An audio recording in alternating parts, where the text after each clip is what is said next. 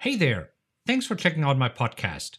This episode was recorded originally as a video, so if you'd prefer to watch it, head over to my YouTube channel. Otherwise, sit back and enjoy. All right, so I just want to do a follow up video on GameStop, uh, ticker symbol GME, because this stock is just going absolutely bonkers. Let's take a look at the chart. You see, uh, yesterday I did a video explaining exactly what's happening on this stock, so check it out if you haven't already. I'll include a link in the description uh, below. And you see, the madness for GME isn't stopping today. I mean, check out this chart. See, the stock closed yesterday somewhere around here at around what $148, and today it went as high as, oops, even higher. 380. Look at this. This was the high for the day. Uh, right now, trading up 118%. Now, I've seen crazy things in this market, but uh, a Reddit crowd squeezing shorts to this extent, that's just crazy.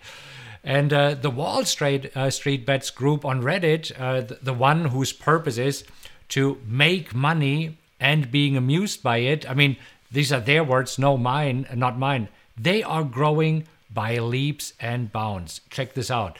Yesterday, they had 2.3 million followers, and today, 3.2 million users.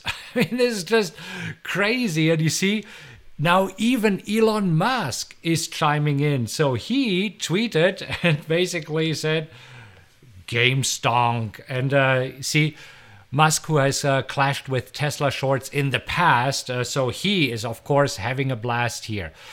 And you see, this is causing such a crazy trading volume that a bunch of online brokers seem to have crashed today. So let me just show you this one. So this is here from a website called downdetector.com and I took the screenshot here this morning. Now take a look at this. This morning, quite a few of the online brokers uh, were actually reporting outages.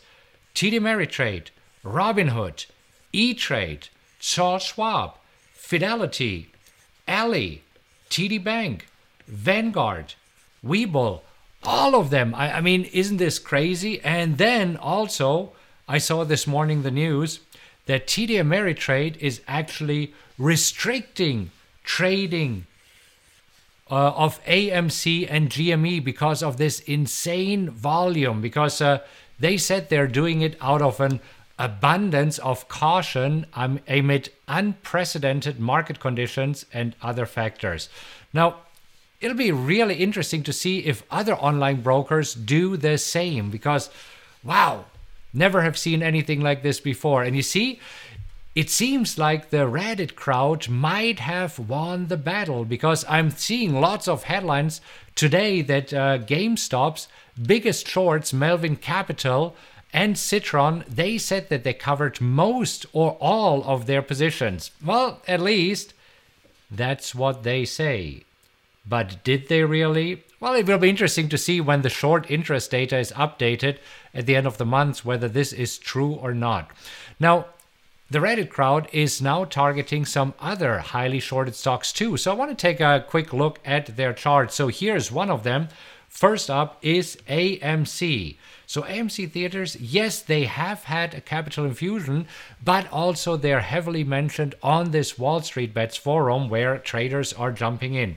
Look at this. The stock closed yesterday at $4.96 and today it was trading at a high of $20.36 right up there.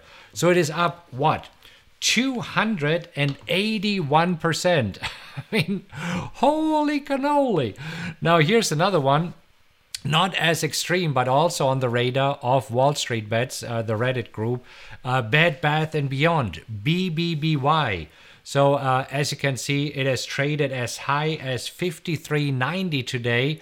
Uh, that's the highest level since 2015. So this is now what in six years, and right now it is trading at $47, so that's up almost 30%.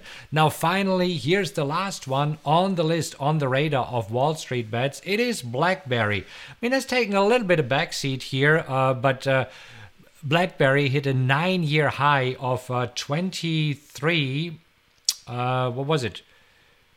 Well, it was uh, yesterday. It was already trading at an all time high. And uh, you see, today uh, it was trading at uh, 26.98, up 42%. I mean, wow, this is just crazy. Now, uh, I'm personally not trading any of these stocks. So, so for me personally, it is too risky.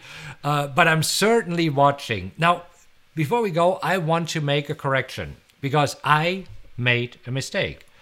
In my previous video on GameStop, which I'll link to in the description, uh, I mentioned that this situation, uh, let's see, I should have it here, is similar. No, I actually don't have it. But I mentioned that it was similar situation to Kodak last year to the volatility, and that is not the case. I was wrong.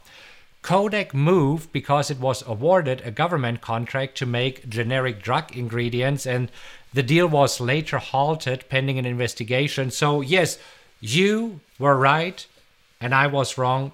Thank you for correcting me. Appreciate your feedback. So I'll be live again uh, at the bottom of the hour at 2:30 Central Time, where I'll talk about what is happening in my account today. And let's be honest, today in my account, it doesn't look good. So I'll show you my account. I'll show you the trades that I'm in and what I'm planning to do with them. Always keep in mind, trade what you see, not what you think. All right.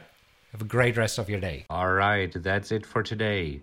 If you enjoyed this episode, please make sure that you subscribe to this podcast. And if you could do me a huge favor and rate it, that would mean a lot to me. Just leave a five star rating and let others know what you think about the podcast. Also, you can go to rockwelltrading.com slash social where you'll find links to all of my social media accounts as well as event info, blogs, and other cool updates I have for you. Thank you so much for listening, and remember to join me next time. Until then, have a great time, and I'll talk to you soon.